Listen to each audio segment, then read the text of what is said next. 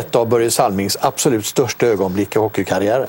Sverige och USA i Toronto, och han tillhörde ju Toronto Maple Leafs på den tiden, Börje Salming. Börje Salming being introduced as one of the starting six for Sweden, and you can hear the applause here at Maple Leaf Gardens for Börje Salming. Many are standing.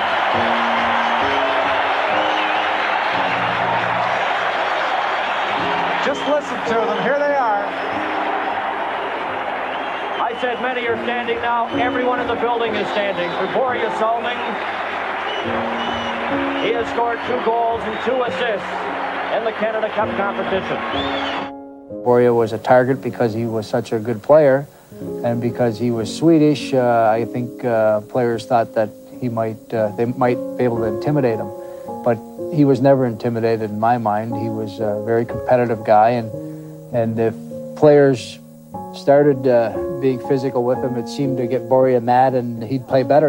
Salming intercepts the pass. At the moment, they're 5 aside. Salming got it out across the line. He's coming up there with Osborne. Salming into Osborne. He scores! Salming setting up Osborne, and the Leafs are leading 3-1, and what a perfect play by the veteran Börje Salming to Mark Osborne. I mean, there's certain guys that come along that have a sense, like he saw the ice all the time. If you're in the open, you get the puck right away. You knew that he was going to show up to play every night, you know. Och klar för intervju, Börje Salming. Välkommen hit och grattis. Tack. Du är lite gladare idag än igår. Ja, det är klart. Vi såg pinnan, det var länge sedan. Och mål gjorde du? Ja, det var bara 10 mål. Men det var skönt. Det kom i lägligt. Det var viktigt mål, tror jag. Det var ju inget jätteslagskott precis. Nej. Jag skjuter inte så mycket numera. Alltså. Men det var skönt. Du tycks bara bli bättre och bättre. Tycker vi. Vad tycker du? Nej, men det känns väl bättre också på isen också. För att det tar ett tag när man blir van med spelet, svenska spelet. Utan... Tack för att du kom, Börje. Ja. Lycka till i fortsättningen nu. Blir du som Magnus sa, bättre och bättre, så blir du väldigt bra när du blir 40. Ja. Får jag bara fråga dig en sak, Börje? Du pratar ofta på banan med dina medspelare, och du åkte fram en gång till Sandlin och sa någonting. Man sitter där, vad säger du för någonting? Nej, det jag sa till Sandlin, det var domaren som sa att vi måste ha snabbare byten.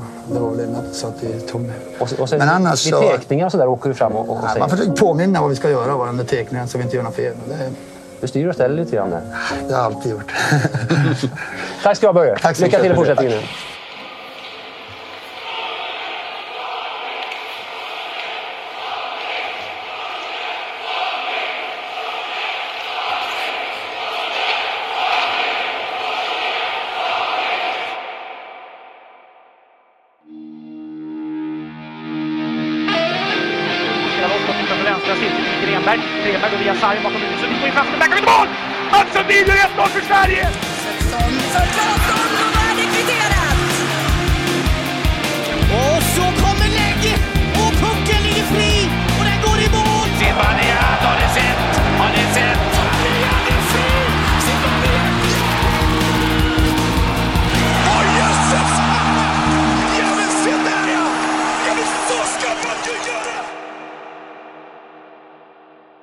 Fabian Brunström, säger Adde Eldebäck när han konstaterar vilka spelare han känner igen med tröjnumret 96.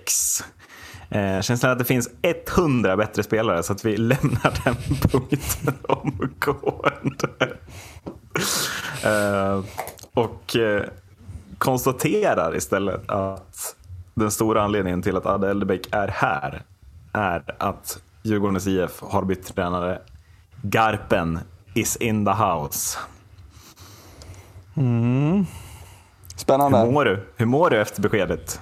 Och efter tokstabila 2-1 mot Tingsryd i premiären för Garpen. Ja. 3 poäng är 3 poäng.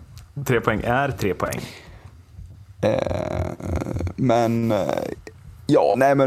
Först vad kände jag? Jag kände väl var väldigt tudelad efter Garpens senaste sejour i 3 Kronor.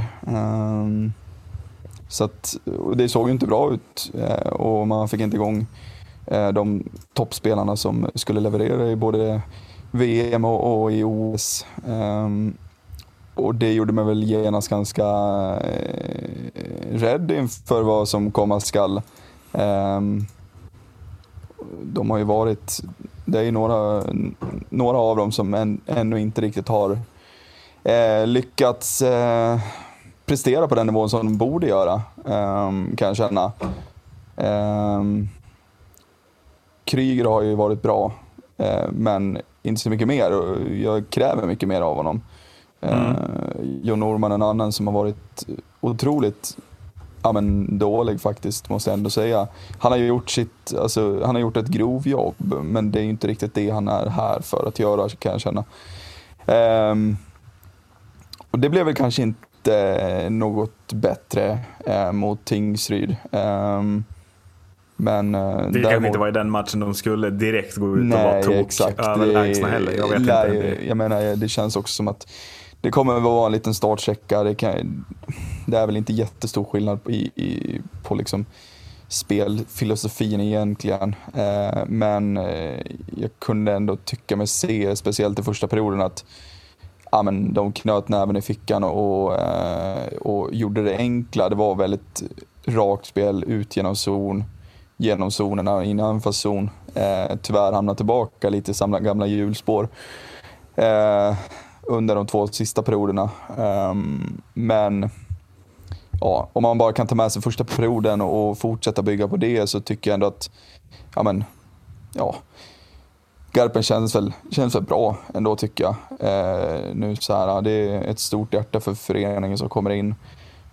Kan vara farligt i väldigt många fall, det vet vi. Men han känner igen Ragnarsson på bänken, han känner igen många av spelarna, han känner igen i princip alla i föreningen, så att bara det tror jag kan lyfta det här. Som sagt, det låter som att vi ligger och tampas med Västervik i botten, men det gör vi ju inte, utan vi ligger 3 nu på samma poäng som Södertälje. Så att det är ingen katastrof. Det är i slutet vi ska vara som bäst. Och med det här laget, om det bara får börja trumma igång lite, så är jag inte orolig. Lindbom gör en bra match igen. Ofattbart varför Galaida aldrig får stå faktiskt. För jag tycker att senaste matchen som han spelade var väldigt bra. Och jag förstår inte grejen med att nöta ut Carl Lindbom innan JVM. Och sen ställa en helt iskall Galaida i kassen under JVM. Faktiskt väldigt konstigt, måste jag ändå säga. Så att, mer matchning på Galaida, och ta med första perioden mot Tingsryd. Och sen såklart få tillbaka viktiga spelare från skador i Rensfeldt, Alm och Ytterell. Ytterell är borta lite längre än Alm och Rensfeldt, men ja... Och sen såklart det är ynglingarna Östlund och Läckermäki. Men det är ju lite jobbigt när man ser till exempel ikväll då. Modo vinner igen och går som tåget. Men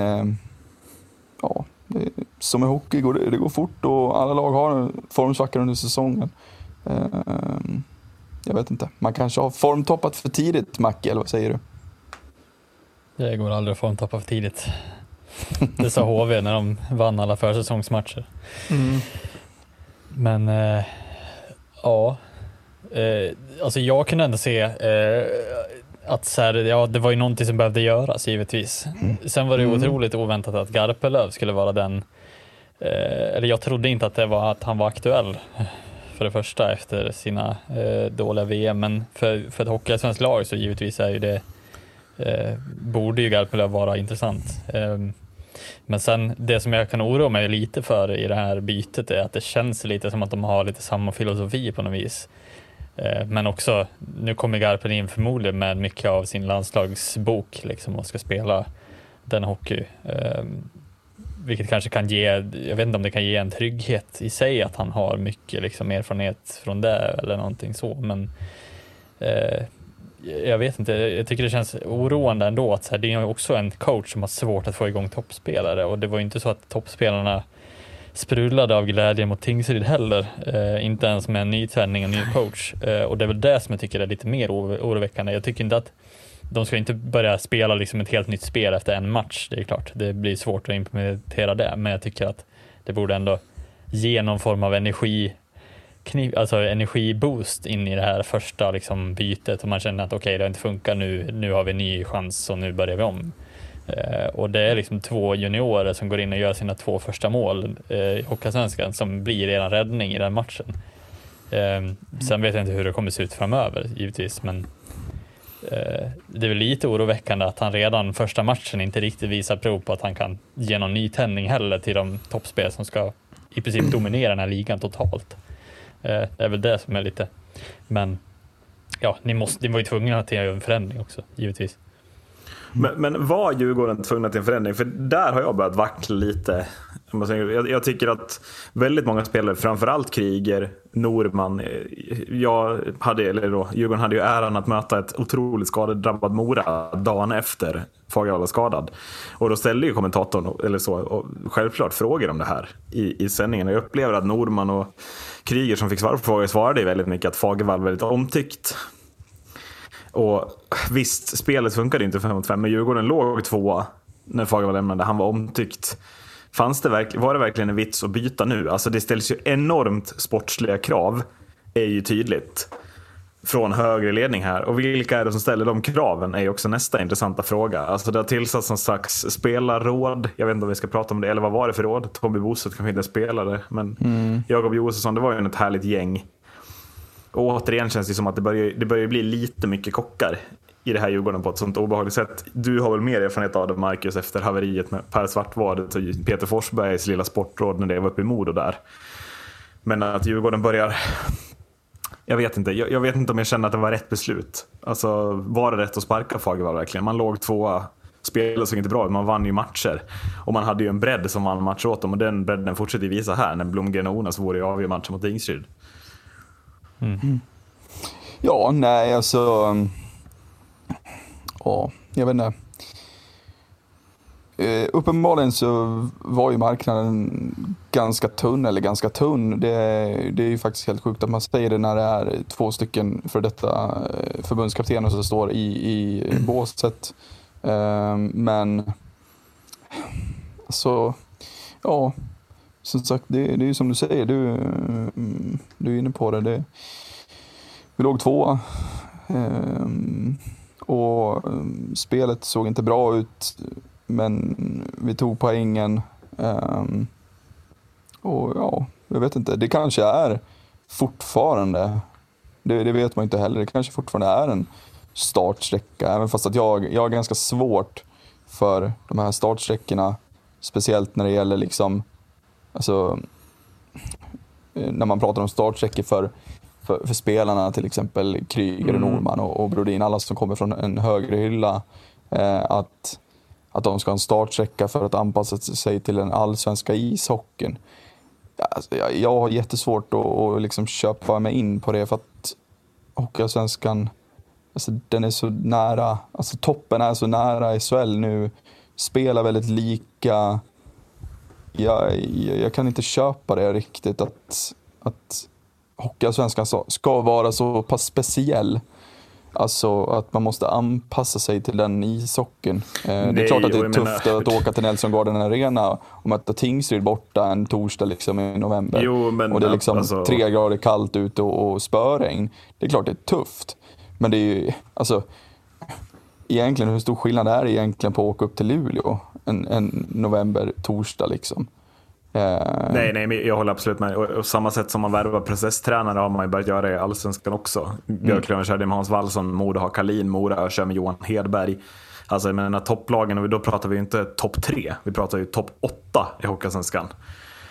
Plus ett AIK som väl också har försökt med det. Men det finns väl det tydliga är väl att det finns 4-5 lag alltså, som kanske inte riktigt har råd att jobba för samma process och på det här sättet och kan knyta till sig spelare för det. Men annars är det ju väldigt lik hockey. Jag menar, det är, alltså, jag tycker man kan jämföra Kristianstad och Oskarshamn jävligt mycket.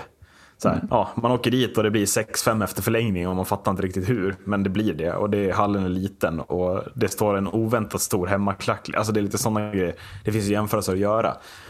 Så jag tycker det behöver man inte prata om. Men det jag är lite inne på är, och här får du gärna hur du tänker, Marcus, men jag har ju den här obehagliga känslan att Djurgården, hela det här laget, eller de absolut viktigaste delarna av det här laget, deras startsträcka är 52 matcher. Och sen börjar de tugga igång. När slutspelet börjar, då är startsträckan över. Så, nu har vi kommit topp 3, topp 4 någonting. Nu kör vi, gubbar. Och sen går Djurgården in i det där slutspelet och bara fullständigt liksom katapulterar sig upp. Och sen är man redo igen med samma slagkraftiga spelare nästa säsong, plus att man får addera stopp eller svärvningar från start då också. Kanske. Och jag vet inte om jag tycker att om man nu ligger tvåa, även om spelet ser sådär ut, om man ligger tvåa efter 20 omgångar eller 25 omgångar, så kanske man skulle ha väntat med att dra den här extra växeln, sparka tränarväxeln ända fram till omgång 40-45 och ge Fagervall så lång tid på sig. För att så länge man är med där uppe så vet man ju att när det väl börjar gälla så har jag i alla fall en feeling att det kommer kliva in spelare och verkligen höja sig. Mm. Ja, alltså, när man ser det från det hållet så är det givetvis, alltså, så kan det ju finnas en risk att man har hämmat sig själv lite i processen nu, i att Fagervall var på väg någonstans där de inte riktigt såg den vägen. Och givetvis har det ju sett väldigt hackigt ut i spelet och allting sånt, men man har tagit, det är ju det som har varit det viktiga, man har tagit poängen. Man har ändå legat kvar där uppe. Men jag tror lite också att det har blivit den här stressen i att fan, vi hänger inte med. Alltså, det blir den stressen att så här, fan, vi kommer hamna så långt efter och vi måste göra någonting för vi måste ta mer poäng än vad vi gör. Egentligen kanske inte hade behövts ta mer poäng, utan kan de bara ligga där hela tiden. De kommer ju komma topp 5 oavsett vilken jävla tränare som står där i båset.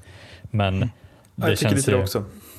Det känns ju lite som att det kan vara också, den här kan vara den nackdelen de tar på sig nu, att om de byter tränareprocess, om nu Fagervall var så omtyckt som Kryger säger, då har det ju lite blivit det här sportrådet som har tagit ett beslut utan att fråga Kryger och vad spelarna själva tror och känner. Ja, men eller en styrelse som är sjukt stressad, för jag vet inte hur du känner det, men har du upplevt spelarna som stressade? Alltså, att så här, det ser inte bra ut, och det går så dåligt. De fortsätter ju att prestera och vinna matcher, tänker jag. Ja, nej, det har ju aldrig varit. Alltså jag har ju egentligen aldrig hört någonting så här, riktiga sågningar, alltså så här. Nej, men om man jämför med säsongen i åkte ner exempelvis. Liksom med interna bråken och spelare som sa konstiga grejer och en sportchef som flög åt olika håll. Det känns ju inte som att det är det vi håller på med här, utan det känns ju som en trupp som är ganska lugn i vad man håller på med, men att det kanske inte gått exakt så bra som man hade tänkt, men det har ju absolut, man är långt ifrån att så här stressade också. Ja, nej, det alltså, jag vet inte, det är klart att jag vet inte riktigt om jag kan hålla med om det där att man inte kollat upp med Kryger och grabbarna i lag. Alltså, man har ju förmodligen känt av stämningen, absolut. Och det är ju som alla säger, att Fagervall var ju extremt omtyckt. Alltså det är en fantastisk ledare, ödmjuk på alla sätt och vis. Men som de allra flesta vill få det till att han kanske inte har det där lilla extra. Men jag vet inte, jag tycker nog inte i alla fall att spelarna ska ha. Alltså, förstår jag menar? Man ska inte gå ner och fråga, okej, vi tänker att göra förändring, funkar det? Så bara, nej, det är klart, okej, det är klart man inte ska göra det. Nej. Men jag tycker inte att man har märkt av hos spelarna att, nej, absolut inte. Alltså de var nog med Fagervall, och då känner jag, med placeringen man har, han är omtyckt i omklädningsrummet. Alltså, vad vill man ha ut av det här tränarbytet? Om man vill att spelet ska se bättre ut, hur ser det då bättre ut? Antagligen så tappar man mindre puck i egen zon, man kanske spelar sig ur, men det handlar ju fortfarande, upplever jag, om att man ska vinna mer matcher, man ska vinna mer övertygande, man ska göra fler mål. Och då ställer man ju verkligen frågan till, är det Johan Garpenlöv som ska förändra Djurgårdens spel till att bli mer bländande och mer underhållande? Alltså jag vet inte, har de tittat på 3 kronor de senaste åren? Alltså Johan Garpenlöv tog ut trupper som var basically defensivt baserade för att slå Kanada på kontring i OS. Och sen har jätteproblem mot Slovakien när man själva skulle föra spelet i en bronsmatch. Jag vet inte hur många lag som åker till hovet och tänkt att föra spelet. Jag tror inte att de är jättemånga. Utan jag tror att det kanske är Björklöven, Västerås, Södertälje och Mod om man slår då. Men det kommer också andra lag som man absolut måste slå på Hovet. Och om man då har en tränare som inte har klarat av att spela ett förande spel med ett ändå ganska bra landslag och ett ganska bra material, ska han då göra det bara helt felfritt med Djurgården? Eller kommer det då falla ner på den här viktigt enskilda liksom, spetskompetensen som man redan har pratat om under 25 omgångar med Johan Fagervall? Ja, nej alltså jag... Som sagt, jag är extremt tudelad. Det blir ju... Det vet vi själva, vi supportrar, hur vi agerar i affekt liksom, när spelet inte stämmer. Visserligen liksom resultaten började gå knackigare. Det måste vi ändå vara ärliga och säga. Det var ju liksom, det var en bra start och bra fram till 15, 16, 17 omgångar. Men sen började ju resultaten också att dala, kan jag känna. Och vid vilken period i fjol förlorade HV 4 raka matcher och 7-0 mot Västerås? Var det i slutet av november och början av december? Ja, det var exakt då som det hände. Skulle man ha tagit lite lugnt kanske? Ja, skulle nej, man men, chillat lite? Jag vet inte. Jag tycker precis att det stressar. Det är ett framstressat beslut har jag landat i. Det är nästan bra att vi fick en vecka extra och landade. Nej, men alltså som sagt, man som supporter och då handlar man väldigt mycket i affekt och det vet alla vi tre. Och därav så blir man ju väldigt stressad själv när man ser att liksom resultaten blir knackigare. Man tappar poäng och man tar inga treor väldigt svajigt, speciellt i egen zon. Och sen är Lindbom som har räddat oss. Offensiv zon har det inte riktigt klickat. Men det jag har inte velat, det är klart alla i en drömvärld så spelar vi brallen av alla och vi är inne med 6-0, så är det ju. Det är ju varje supporters våta dröm, men att just den här stabiliteten, att okej, varje gång vi liksom blir pressade i egen zon, tar den enkla pucken ut och arbetar från den och liksom ha ett flyt i anfallsspelet. Och det är det man har velat sett, mer än att man har velat sett liksom Linus Klasen börja sorra i mittzon och lägga någon liksom volleypass till Kryger på bortre som hittar Liss i slottet och slår in den på halvvollen. Han har vänt klubban bak, upp och ner liksom.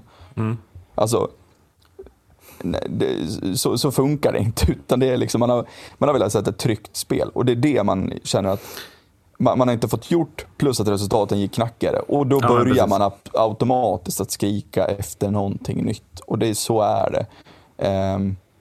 Speciellt när spelet i sig har ju sett inte bra ut i, alltså spel 5 mot 5 under hela säsongen, och sen när resultaten börjar gå knackigare, ja, då är det klart att man börjar skrika efter någonting. Och jag menar styrelsen, det är ju inte så att de sitter med Nokia 3310 i handen heller och inte läser sociala medier och skit. Nej, så är det. Man känner ju pressen utifrån.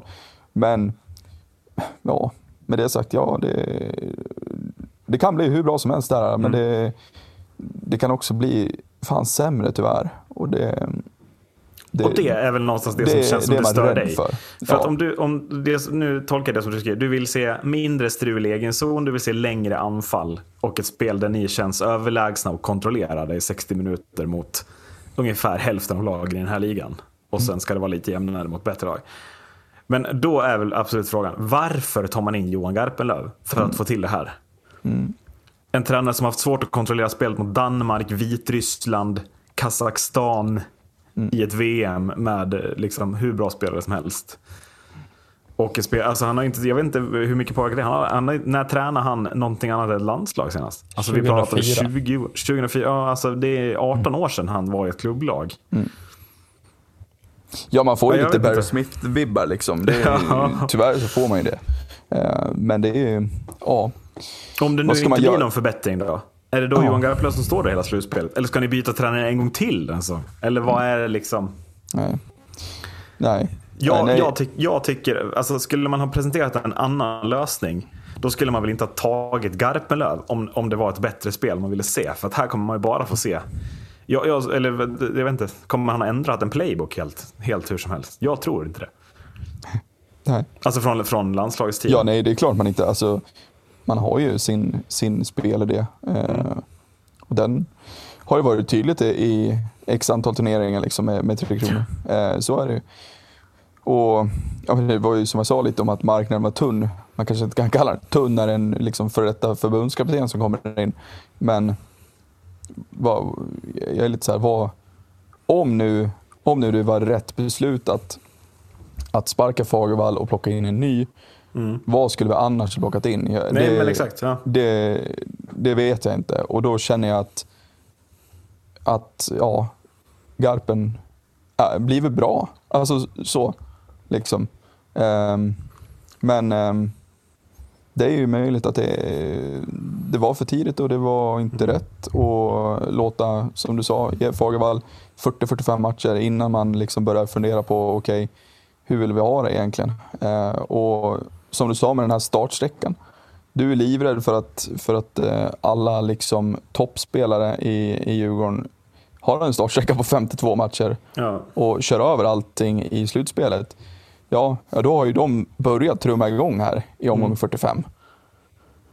Jo, men det är väl då de trummar igång om det krävs. Men det är också, alltså jag ska väl säga, jag är ju tveksam till Garpenlöv för att jag tycker att han är på något sätt inte någon som står bakom en hockey jag gillar. Alltså titta på Sam Hallams laguttagning av första landslagstruppen. Patrik Karlqvist leder liksom i tredje kedjan. Alltså det är bara in alla offensiva spelare in. Det är det handlar om. Inte ta ut något jävla defensivt bygge. Jag tycker liksom Sverige ska spela en målgörande hockey. Där till att börja med är ju väldigt tveksam till Garpenlöv. Jag tycker att han står för ett katastrofalt VM. Hans matchcoachning, det tog väl en hel podd innan vi hade skällt ut honom klart för Oskar Lang, Anton Bengtsson-grejerna mot Kanada i senaste VM.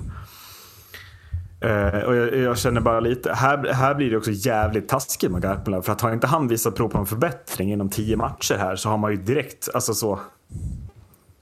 Ja, han sätter sig i en situation där Garpenlöv måste prestera en hockey som är jävligt, jävligt bra innan omgång 35. Och om spelarna fortsätter vinna matcher utan att spelet ser särskilt brännande ut. Jag vet inte. Alltså ska det bli, jag blir liksom, vad väntar man egentligen? Vad väntar man på? Eller lite... Jag blir konfundersam. Jag kan vara så att Djurgården verkligen skjuter sig i foten, men... Otroligt spännande framtid faktiskt. Vad tror du då, Marcus? Succé? Jag put on hold här. Ja, nej, men du får ju ta dig in i samtal. Du bara sitter och nickar. Nej, men jag tyckte det var så intressant att höra vad ni sa, så att det var liksom roligare. Jag sitter och njuter här på den här överlägsna ledningen som vi har tagit oss till, så att jag är nöjd. Nej, men så här, alltså det känns ju lite ironiskt att det ska komma in en coach som vi har suttit och verkligen sågat för hans tråkiga hockey i typ 2-3 avsnitt sedan, som för det där hockey-VM som vi aldrig får tillbaka. Och sen ska han komma in. Alltså har vi glömt den matchcoachningen?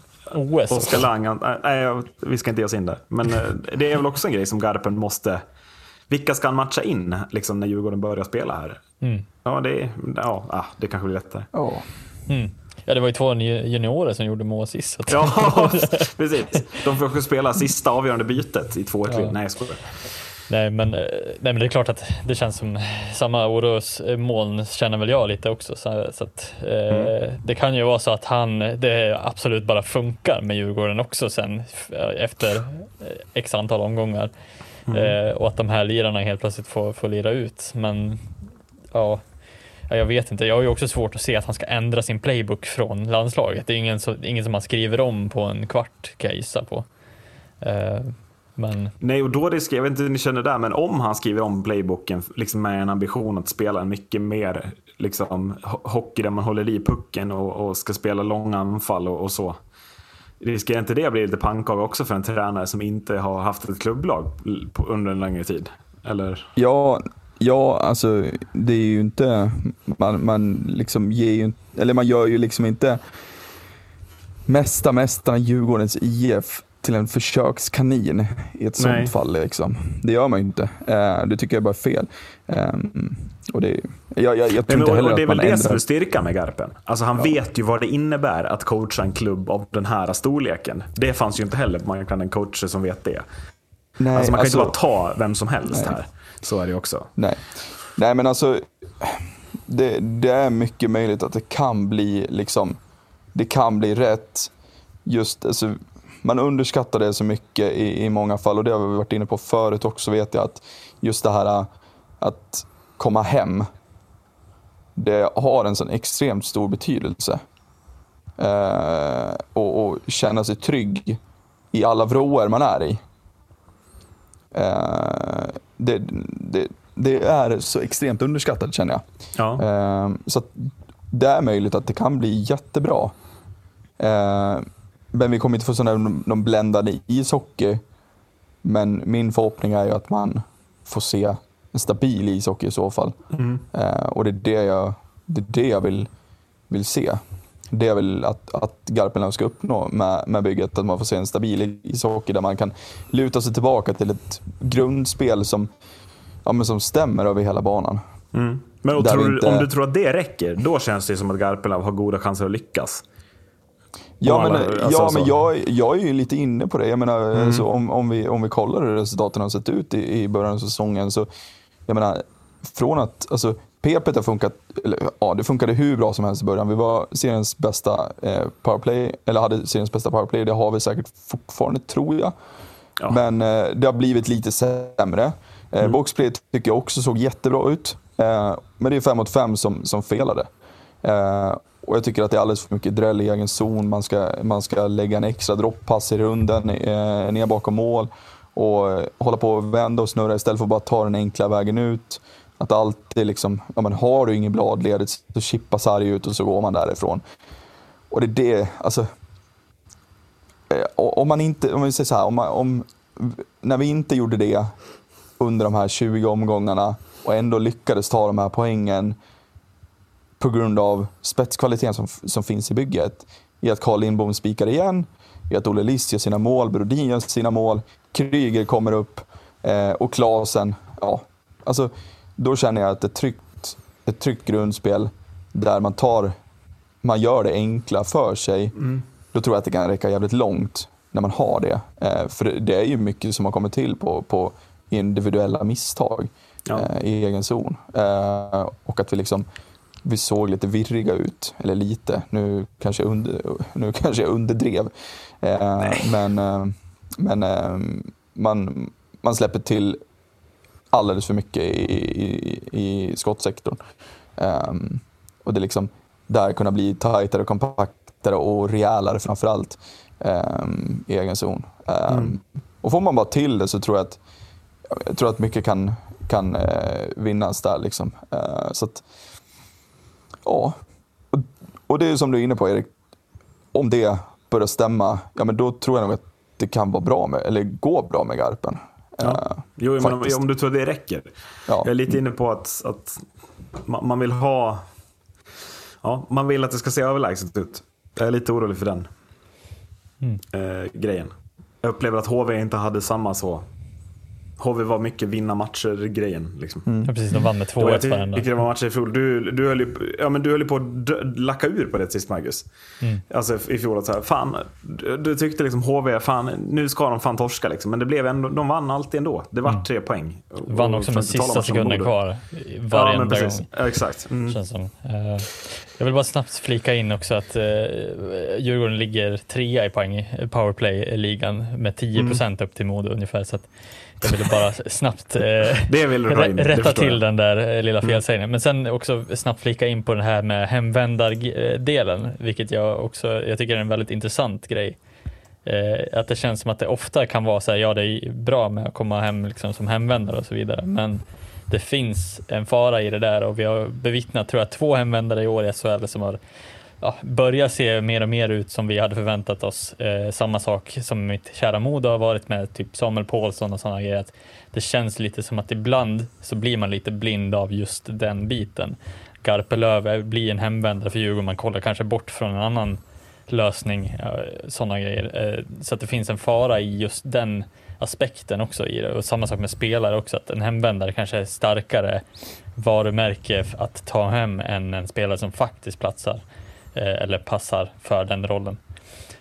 Men det kan ju också vara positivt givetvis också. Så att, men det är just den biten som jag har upplevt, att det, man tittar hellre på Samuel Paulsson oavsett vad han har gjort sista åren än man tittar på någon annan som som har gjort bättre statistik men har ett annat namn.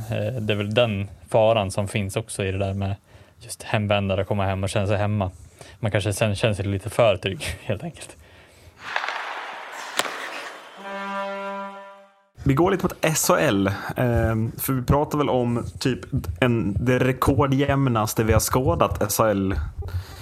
Alltså är det genom tiderna? Vågar man säga det? Jag har absolut inte kollat just det påståendet. Men från Örebro på en 6:e plats till Brynäs på en 13:e plats just nu skiljer det väl 6 poäng, va? Alltså, ja, men vi kan väl ändå räkna in Malmö också. Det är 9 poäng. 9 poäng. Räknar vi in Färjestad på 5:e plats, det är 14 poäng mellan dem och Malmö på sista plats. Sen är det ju liksom ett hopp. Alltså, det är någonstans ett hopp mellan Färjestad 5:e plats till Örebro på 6:e plats. Men det är ju liksom... Ja, vad ska vi ta? Leksand. De har 3 poäng upp till slutspelsplats direkt och 3 poäng ner till kvalplats. Alltså så jämnt pratar om det. Varenda omgång. Alltså det går typ inte att prata om ett lag som flopp eller succé, för så jämnt är det i botten. Det går att prata om Växjö och Skellefteå som succéer, för de leder ju med marginal. Men där bakom så känns det som att ett Frölunda har typ vunnit 5 av de senaste 6 matcherna, och då är man plötsligt 4. Vi pratade om det i podden som lite av en flopp för några veckor sedan bara. Ja, men också så här, när man ser... när man får lite den här känslan, nu har vi snäll, det känns som att det alltid är, alla säger att ja, men i år är det jämnare än någonsin och i år är det jämnare än någonsin, men nu är det ju liksom så här, men titta på botten, alltså vilken köpstark botten det finns i det här SHL också, att så här, inget av de där lagen sitter där med den truppen som de måste sitta kvar med heller, utan det känns ju också som att det finns en viss liksom, nu har väl Brynäs förstärkt med 2, har jag för mig, om jag kommer ihåg rätt. Och liksom HV har väl också förstärkt med en hel del. Det kommer ju vara någon form av liksom, ja, alltså så det känns ju inte som att det är någonting som kommer att vara fast i att så här, okej, nu kommer det vara så här, utan det kommer ju vara någon form av köpkamp där nere i botten eller mittenskiktet också för den delen. Jag menar, det är väl flera av de här lagen som inte har värvat klart. Jag menar, Luleå är väl också ute på, de ska ju få in Mario Kempe. Jag vet inte om han gjorde debut senast. Ja, han är klar. Han har spelat matcher. Ja, det var han var med för. Men ska vi på något sätt visa hur tunn marknaden är, så värvade Örebro Rihards Marenis framför näsan på varenda allsvensk klubb i hela ligan typ. Alltså, jag vet inte. Hakan. Men alltså, Marenis i all ära. Men är det sådana värvningar som jag klubbarna letar efter? Ja, då är marknaden tunn. Det är den ju, kan vi konstatera. Nu börjar SHL vara farmaligan till allsvenskan då. Ja, men alltså, förlåt, jag trodde inte mina ögon så det. Ja, det säger väl någonting. När Marenis inte platsar och inte fungerat i Modo, var klar för Vita Hästen, går till Örebro i sista sekund i princip. Och det hatar du inte, Marcus, att Vita Hästen blir snuvade på den? Nej, alltså det är ju hellre dit än någon annanstans. Jag hade väl hellre tagit honom till Björklöven än till Vita Hästen, så som du pratat om Vita Hästen. För han har gjort 100 mål i Vita Hästen annars. Ja, det hade han gjort, det stämmer. Ja. Det är ju klart. Men, men vi konstaterar att det kommer ju kosta om man ska värva spets för de här bottenlagen. Och jag vet inte, jag tror ingen vill spela det där kvalet. Jag tror att det är så enkelt. Alltså vi har sett de säsongerna. Det är ju för mycket ångest. Alltså ångesten i HV-sportrar, ångesten i Djurgårdens sportrar, lättnaden hos typ Brynäs när de klarar sig. Alltså det var väl Timrå som hade minst ångest av alla. De ligger 3 i SHL nu. Ja, det betyder ganska mycket att klara sig också. Men att det där kvalet, alltså man gör väl vad som helst för att undvika det. Men vem ska gå var, och vilka krav ställs på de spelarna man värvar? Det här blir ju väldigt, väldigt intressant. Alltså, det finns ju en till farhåga i det. Jag vet inte om Adde kan flicka in innan det också. Men jag tänker på de toppen i allsvenskan. Hur fasta sitter de spelarna? Alltså, det är Marias Marenis. Han tog en taxi från Kristianstad. Så mycket vill han. För 13 000 spänn. Otroligt gräv och Svensson vad en taxiresa skulle kosta. Nattetid från Kristianstad till Örebro. Otroligt. Alla mina kondolenser till den taxichauffören som tvingades utföra resan också. Alltså shoutout till honom eller henne. Vilken hjälte och stackars jävel. Det jag skulle komma till är att det är ju, alltså, på ett sätt roligt att vi har kommit bort från det här med jojo-lagen nu. Mm. Är det inte det?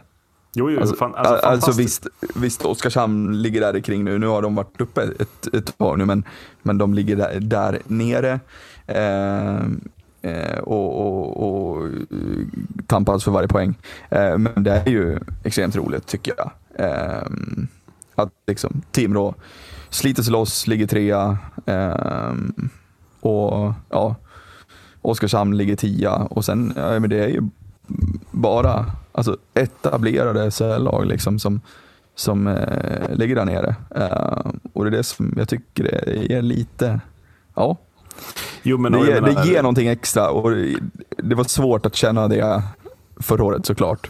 Ja. Men det... Jo, men hade du inte känt det mer om Djurgården hade haft 6 poäng upp till 5:e platsen efter 20 omgångar förra året? Alltså, så... Ja. Jo, det... precis. Men jag går ju bara tillbaka till liksom HV Brynäs, hur extremt liksom, man satt själv och var svettig då liksom. Och hur det kan komma och bli i år också. För att, jag menar, Vildes illa passar. Leksand, Luleå i kval. Ja, alltså, men vi har ju pratat om det ser ut just nu. Ja, men vi har ju pratat om Rögle här. Alltså, alltså den vändningen i derbyt. Alltså, hade inte den hänt, vad hade hänt då i matchen efter det som de har vunnit? Men alltså också sättet alla slår alla på. Malmö har alltså 9 förluster de 10 senaste matcherna och är ändå bara 4 poäng bak. Alltså, det känns de borde ha tappat hur mycket poäng som helst. Men liksom, inget lag klarar av att vinna matcher i rad, upplever jag heller, utan det är verkligen bara liksom, förluster för alla typ. Det är dagsform i nuläget liksom. Men ingen har ju det. Alla slår ju alla. Alltså, jo, men alltså, det handlar om vem har bäst dagsform. Ja. Ja. Att alla har lika så chans rent spelar underlagsmässigt, men att det handlar mer om vilka är bäst för stunden, vilka är bäst för dagen. Men det är ju också väldigt roligt för ligan i sig, alltså att det blir den jämnheten. Det är inte, alltså, då blir det inte samma det här, okej, nu ska vi spela mot Malmö, nu är det solklart vi ska vinna, det är det ju inte heller. Ja, just nu är det det, eftersom att Malmö har 9. Jo, men alltså... Det blir, jag förstår vad du menar, att det blir... Ja. Nej, men Linköping som har pratat som om en rejäl flopp liksom. Det är 1 poäng bakom Örebro på 6:e platsen. Ja, och Linköpings form. Alltså, ingen pratar om den, men alltså nu förlorar de mot Skellefteå, men annars är de ju liksom, alltså det är väl, alltså det är 3 segrar senaste 5 och förlusterna kommer på bortaplan mot Skellefteå och Frölunda. Det är väl inte mycket att säga om. Alltså man tar ju viktiga segrar i Linköping också. Segrar mot rätt lag för att hålla sig undan där. Så att Linköping börjar lite så. Det kommer inte ske. De åker inte ur Linköping. Vi har pratat om dem som liksom, nu kommer de åka ur. Men det sker liksom inte. Tyvärr säger jag. Jag har inga känslor om Linköping. Men det känns som lag som ska ha problem om de kommer in. Är det någon i hockey i Sverige som har känslor för Linköping?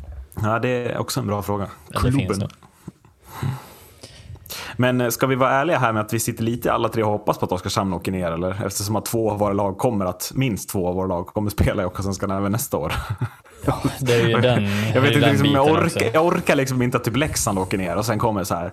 Nu har vi värvat Mark Rivik stannar.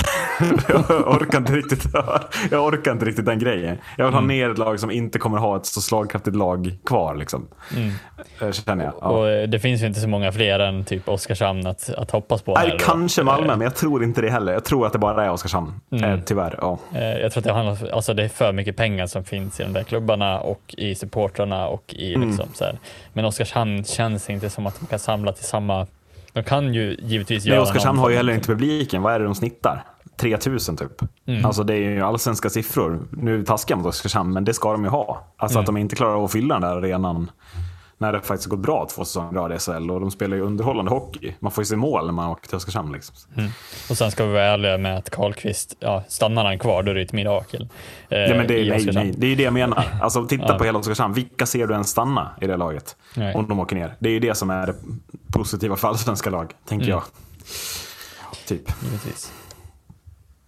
Men något mer om, alltså vad Malmö, är det kört? Eller liksom Tror ni att de kommer vara kvar nere? Eller är det bara en vecka, alltså 2 raka segrar och sen är de som ligger 8? Typ. Alltså ska vi tro på vår egen tippning så är det väl där. Ja, jag har dem ju sist. Ja, precis. Jag vet inte, vi har väl fått skit för det också. Att vi alltid tippar Malmö för långt ner. Men det, ja, men mycket möjligt. Ja. De får ju motbevisa oss helt enkelt. Det är väl det som är... Men alltså det är ju de som har den uppenbart sämsta formen. Det är där, de har inte vunnit hemma på 10 matcher. De har 9 förluster till 10. Alltså kommer de bara att vända det här? Eller kommer de nu bli ifrånsprungna i Malmö? Vad tror ni? Alltså, om vi är lite seriösa då. Alltså, ja, det här är väl första gången i år som jag ser att så här, en rejäl fara för att ett lag ska bli ifrånsprungna. HV eventuellt, men nu ser jag inte riktigt någonting som tyder på en vändning för Malmö. Nej, precis. Till och med HV har en ljuspunkt i att Hedeby gjorde mål sist. Men, ja, jo. Men alltså på tal om hemvändare som funkar. HV med Niklas Hjalmarsson kontra HV utan Niklas Hjalmarsson, Marcus. Där har du lite som att det är ett helt nytt lag. Bara få en liten pjäs som kan vara stabil i det där laget. Och kan spela lugnt och harmoniskt. Tror jag kan hjälpa dem rätt mycket. Det är det Malmö behöver. Någon som kan... lugna ner hela... Ja, för att vi ska väl ändå kritisera Carl Söderberg nu. Det är väl inte tillräckligt bra det han står för i Malmö den här säsongen. Tycker inte jag i alla fall. Nej, jag tyckte mig såg en... Jag kollade matchen igår, tror jag förrgår. Tyckte mig se en ganska så här frustrerad Söderberg också. Alltså i sitt spel och åkte offside och det var bara... Det kändes inte alls som att han hade någon harmoni kvar i... Nej, men det är precis bra. Nu kopplar jag tillbaka till TSM. Men det är det här jag menar kontra Djurgården. Alltså att i Malmö så ser man inte harmonin. Det tyckte jag man fortfarande såg i Djurgården innan tränarbytet. Alltså någon form av harmoni i laget. Förstår ni vad jag menar? Kollar ut Fagervallin. Ja, alltså grejen att det hade ju varit rimligt, tänker jag. Om inte Joakim Fagervall hade blivit sparkad av Malmö förra året, eller hur? Men visst såg man ändå möjlighet. Alltså Joakim Fagervall måste ju vara aktuell för några klubbar här. Om det inte... Ja, det kan jag tycka. Nej, men alltså jag menar, jag väntar och ser lite på Malmö. Om vi ska gå tillbaka till Malmö här, att vi vet vad de gjorde förra året. Det var en jävla great escape. Har de det i sig igen då? Ja, det återstår att se. Vem är jag? Klart är ju att någonting måste hända. Percy lär slänga in någon miljon här och plocka in något. Det är ju... Det, så är det ju. Det måste in någonting till den här truppen. Är det första gången en tröja kommer att hissas utan att han har spelat i laget? Percy Nilsson i Malmö. Det hissas upp en hammare i taket. Ja, men det är som så... Ja, nej. Nej, men det jag ser. Vem ska in då? Garpenlöv är tyvärr inte ledig längre. Nej. Så vem ska in? Vad vet vi om tränarmarknaden? Har vi något namn som inte har en klubb som vi kan tänka på? Ja, och det spekulerades väldigt mycket runt i Djurgårdsled. Johan Lundskog blev kickad från Bern. Johan Lundskog var assisterande coach i Frölunda förut. Och head coach i år i Bern. Fått sparken. Ung. Och ska vara lovande. Det man hör. Man har ju inte, han är född 84. Man är inte född 84 och har Bern huvudansvar över det laget. Så att där spekulerades väldigt mycket i Djurgårdsled, och varför inte? Vad jag har hört spelar det som jag hade väl haft kanske underhållande ishockey. Sen vet jag inte riktigt om materialet för att spela den hockeyn finns i Malmö, men som sagt Percy lär in med 0 miljoner här och där och fylla luckorna i byggheten då.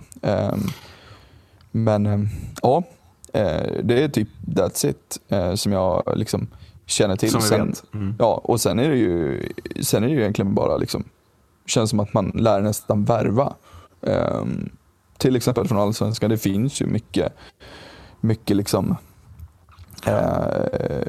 processtränare, nya upcoming som finns där. Kolla Kimby till exempel, ja, det var många djurgårdare som ville ha in honom också, alltså honom från Halmtuna efter det jobbet han gjorde med Jocke Fagervall i Björklöven. Var, ryktena säger som så att det var Kimby som var en stor anledning till stora succén ändå. Ja, Halmtuna behöver pengarna. Hade. Ja, att, jo, precis. Och Almtuna behöver pengarna, så att det känns som att Kimby kanske borde röra på sig snart. Och det är klart de behöver pengar Almtuna, men jag tror inte heller att det kommer då att kosta så mycket. I och med att de måste ha in varje krona. Så att Kimby till botten av SHL, det ser jag nog inte som så hög odds faktiskt. Ser du något mer än Marcus, eller? Eller vad tror vi? Garp med Löv i Malmö hade varit en jävla match med i den här. Då hade Lauritsen-bröderna, alltså de hade ju säva på målen. Jag menar bara helt ärligt. Så som om Garp med Löv spelar med samma playbook som 3 Kronor, det är match med i den här för hur Malmö behöver spela, upplever jag. Vart tog Pennerborn vägen? Ja, just det. Spontant. Snyggt. Ja, dit ville jag ju. Ding, jag hoppas att ni kommer ihåg. Ja, det vill du. På tal om att missa out. Det måste ju finnas någon liksom på marknaden. Johan Pennerborn gick till Österrike. Och återfinns i magiska Ice HL. Svårt att köpa lös.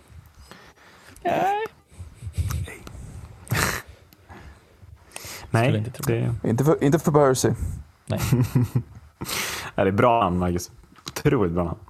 Eller Pennerborn tillbaka till Leksand och Björn Hellqvist kicken och Björn Hellqvist i Malmö. Träna cirkusen. Det händer grejer. Och Garpen får kicken så att Pennerborn Hellqvist går till... Ja, okay, nej, det var... Jag kom på ett namn till jag slänger in nu förresten. Fredrik Andersson. Timrå Fredrik Andersson. Kan det vara något? Kanske. Fan, att vi kommer på så här många namn ändå. Alltså, vi har ju spets i den här podden. Fan händer. Nu tar vi en bumper innan vi avkrasar fel.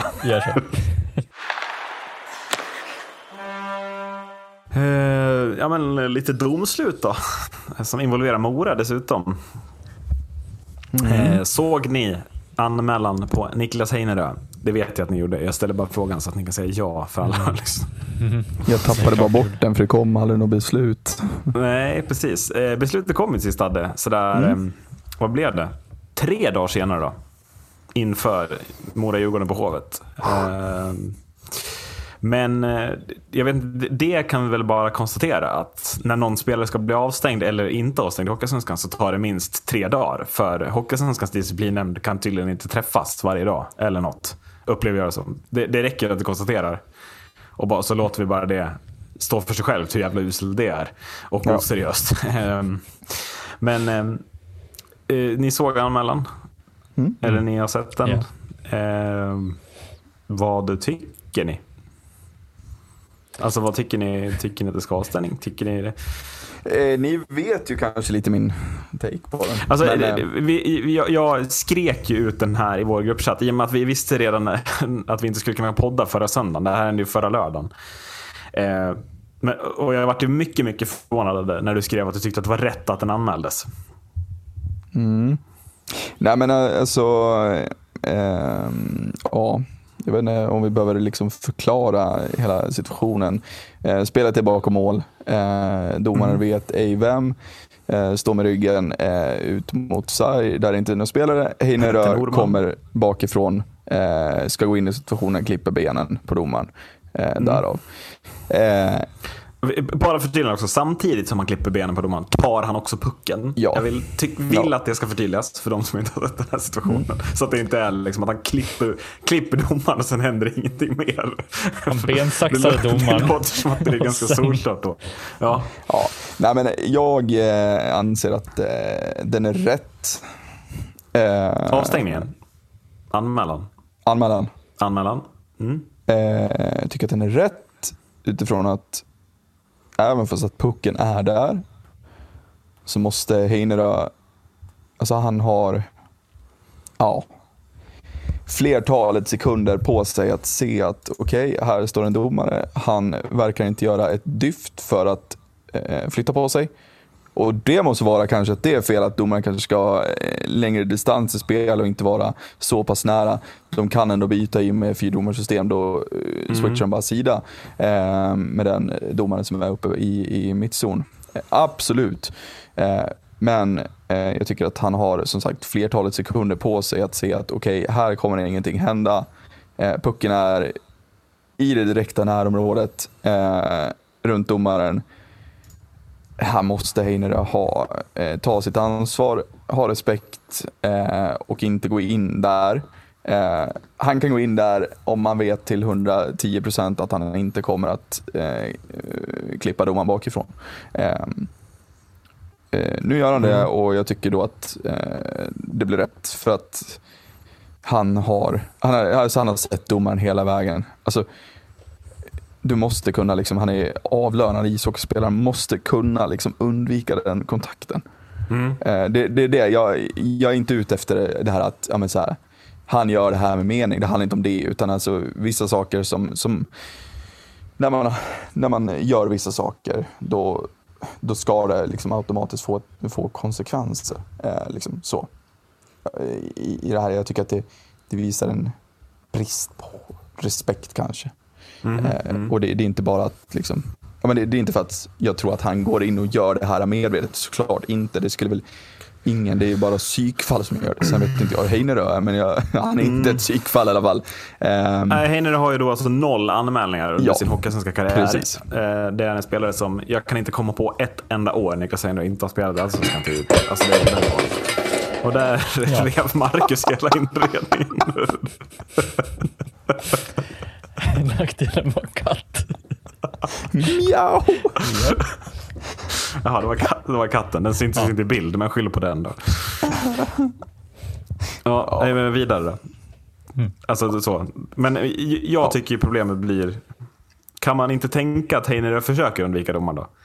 Alltså han tar pucken samtidigt. Alltså han är ju typ förbi domarna, svänger in, hinner inte riktigt. Jag vet inte. Alltså om man ska förbi domaren kanske han inte hinner ta pucken. Jag tycker ju någonstans att spelet måste vara det viktiga. Jag vet inte. Ja, men alltså så här, jag tycker det är rätt med en anmälan. Jag hade förstått en matchavstängning, men jag tycker att det är fel antal matcher. Jag tycker att det är för hård bestraffning, absolut, men jag tycker det är rätt för att visa ett, jag vet inte om man ska kalla det statement kanske, att liksom men alltså jag tycker att det blir ett statement som bara visar att domarna och alltså disciplinnämnden sitter 0 känsla överhuvudtaget. Alltså det är 0 känsla enligt mig att anmäla det här. Jo, nej, men det var det jag ville liksom komma fram till, det var det jag ville få fram, att liksom, det är väl ingen som tror att Heinera gör det här med mening, såklart inte. Men det jag menar med det är att man måste kunna visa respekt för de övriga på isen, och jag tycker inte att man gör det. Alltså, jag tycker inte att man gör det när Heinera gör som man gör här. Tycker inte jag. Nej, men så här då, om vi då tittar i anmälan, om vi då läser Niklas Heineras statement från det här, så berättar ju han att hans uppgift i situationen är att stänga sargen så att han inte kan bli förbispelad. Han uppfattar inte att domaren helt plötsligt är mitt i spelet. Han hinner inte helt svänga undan. Det kan man ju ifrågasätta. Det håller jag med om, att han borde kunna se det. Men han säger också att han har inget uppsåt att komma i kontakt med domaren. Det blir kontakt. Och han har också gått in till Petter Norman efter matchen för att be om ursäkt för situationen. Han går alltså in till domaren och ber om ursäkt.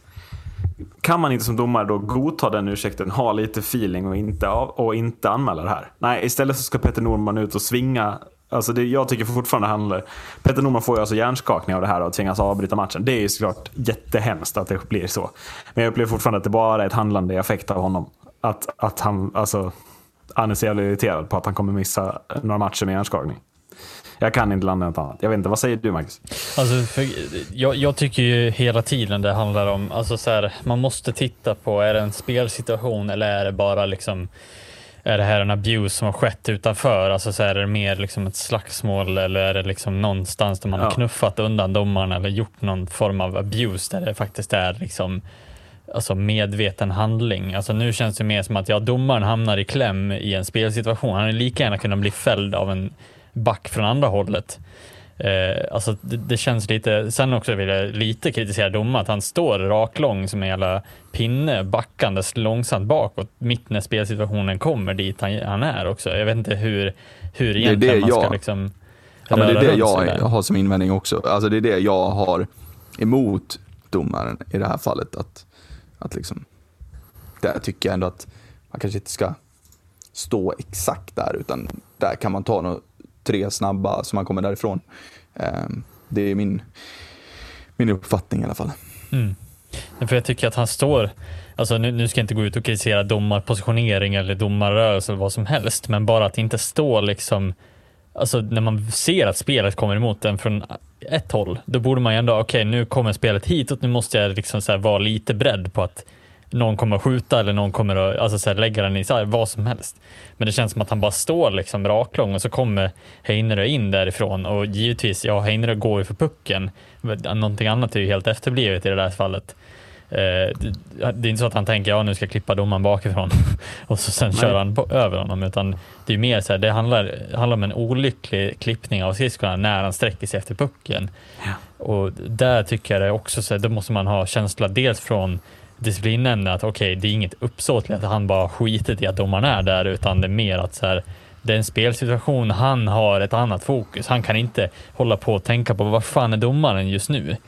Alltså så här, det är sånt som bara inte ska liksom, det ska inte spelarna behöva bry sig om på det sättet. Sen är det klart att man kanske inte ska skjuta pucken på domaren bara för att han står i vägen, alltså sådana grejer, men det är sånt som bara händer i spelsekvenser, det måste domarna också veta om. Alltså det här som blir så jävla konstigt är att så här, är det en spelsituation så är det oftast inte meningen, för att det är bara, spelarna har det här fokuset, alltså det här tunnelserien, det här, de har ett fokus i sitt huvud, det är att vinna pucken eller vinna kampen. Om då domaren hamnar i kläm, hur många gånger har man sett en domare hamna i kläm i en tackling? Det är ju flera antal gånger. Alltså sådana grejer händer. Alltså, och samma sak med det här. Jag tycker att det är väldigt onödigt att det ska liksom bli någon form av efterskalv på det här. Ja. Låt mig flika innan jag ska berätta för er om hur extremt oseriös Hockeyallsvenskans disciplinen där och Lex Oscar Pentler. Vill du flika något innan den historien? Nej. Men vi går då typ 1 år tillbaka i tiden. Jag vet inte om ni minns den här anmälan. Oscar Pentler spelar då i Almtuna, spelar i Östersund nu. I matchen mellan Almtuna och Västerås så kommer han längs sargen. Längs sargen står Alexander Österberg. Är också en domare i Hockeyallsvenskan. Oscar Pentler har, jag är ju såklart inte objektiv eftersom vi håller på Mora här, men Oscar Pentler har mer tid än Niklas Heinrö på sig att undvika den här situationen. Så mycket, alltså undvika att köra på domaren. Han kör ju på domaren, blir precis som i det här fallet avstängd. Vad som är liknande i de här 2 anmälningarna, alltså Heinrö och Pentler, är ju att disciplinnämnden, Hockeyallsvenskans disciplinnämnd, hänvisar det här till regel 40. Jag vet ingenting om den regeln. Vet någon av er något om den? Nej. Men att han har, alltså samma Pentler, han har visat vårdslöshet och utsatt domaren för stor skaderisk enligt regel 40 i Svenska och ishockeyförbundets spelregler. Det är väl regelboken, det har du? Ja, physical abuse of officials. Alltså. Ja. Det Riksidrottsnämnden säger, alltså RIN, som ju Mora har överklagat det här till också, säger för ett år sedan är att för att Oscar Pentler ska kunna straffas enligt reglerna i regel 40 krävs det att förseelsen begåtts uppsåtligen. Det är alltså inte tillräckligt att agerandet är oaktsamt eller eventuellt vårdslöst för att han ska kunna bestraffas enligt den.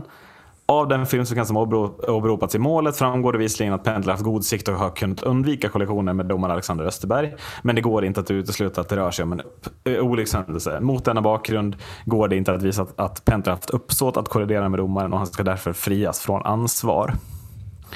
Hade Hockeyallsvenskan eller den här disciplinen, men det kanske för både SHL och Hockeyallsvenskan. Hade de varit seriösa personer som hade haft lite omvärldsbevakning, lite kontroll och lite statistik och liksom arkiv över beslut som de har tagit eller anmälningar de har gjort, så hade de kanske tittat tillbaks.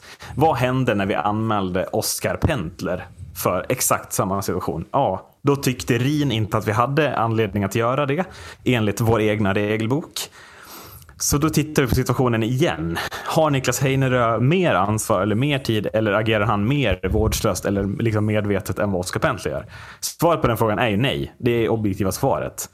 Alltså kommer, vad jag kan säga, det kan inte komma något annat beslut än att Niklas Heinerö också kommer att frias i RIN från det här ansvaret. Och då undrar jag varför.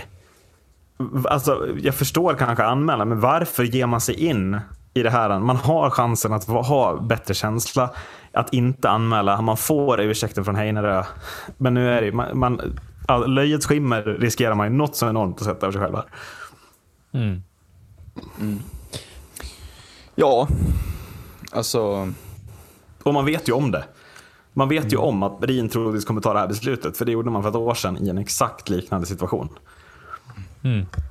Ja, jag tycker liksom det är klart att alla har någon form av liksom ansvar ute på isen, att man ska liksom inte hålla på och göra vårdslösa grejer, men jag tror inte att det finns någon ishockeyspelare som någonsin kommer att ha den intentionen att uppsåtligen, alltså då ska man ju svinga klubban i huvudet på domaren. Det ska vara den typen av nivå som är liksom, eller slå, ja, men eller att det blir, om vi nu tittar på den situationen, Carl Johansson, när var det i helgen? Mm.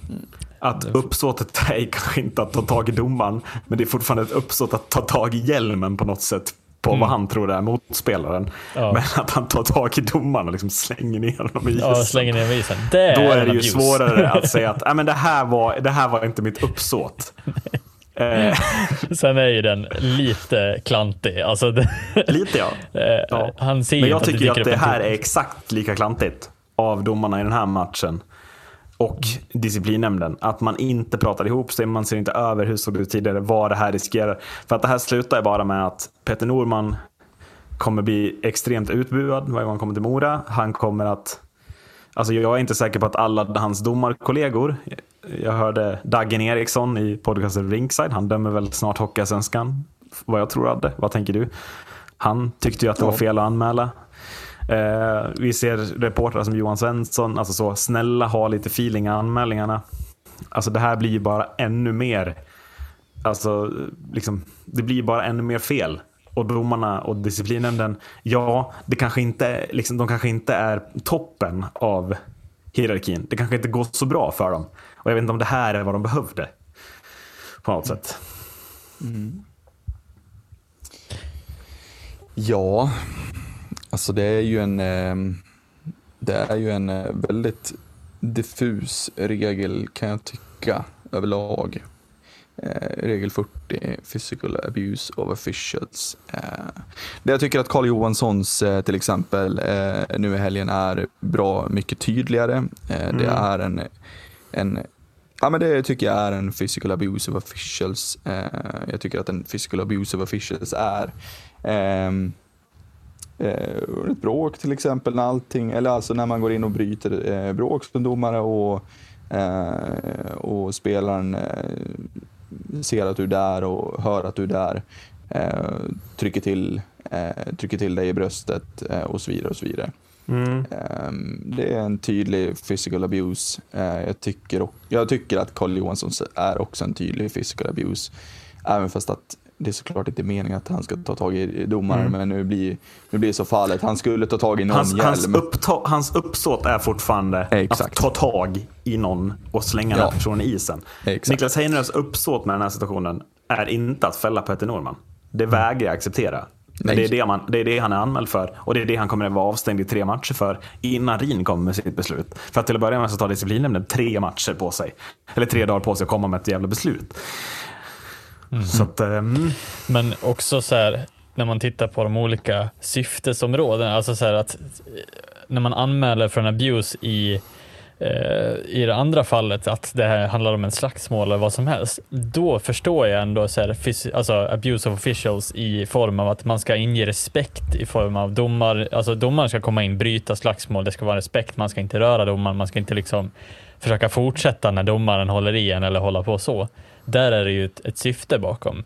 Men att göra det när det är en matchsituation, det skapar ju inte någon mer respekt för domarna. Det skapar ju nästan mindre respekt för domarna i så fall, om det ska hålla på och vara liksom så här, ja, jag råkar träffa dig när jag ska lobba ut pucken ur zon. Liksom, ska det också vara en abuse of officials då?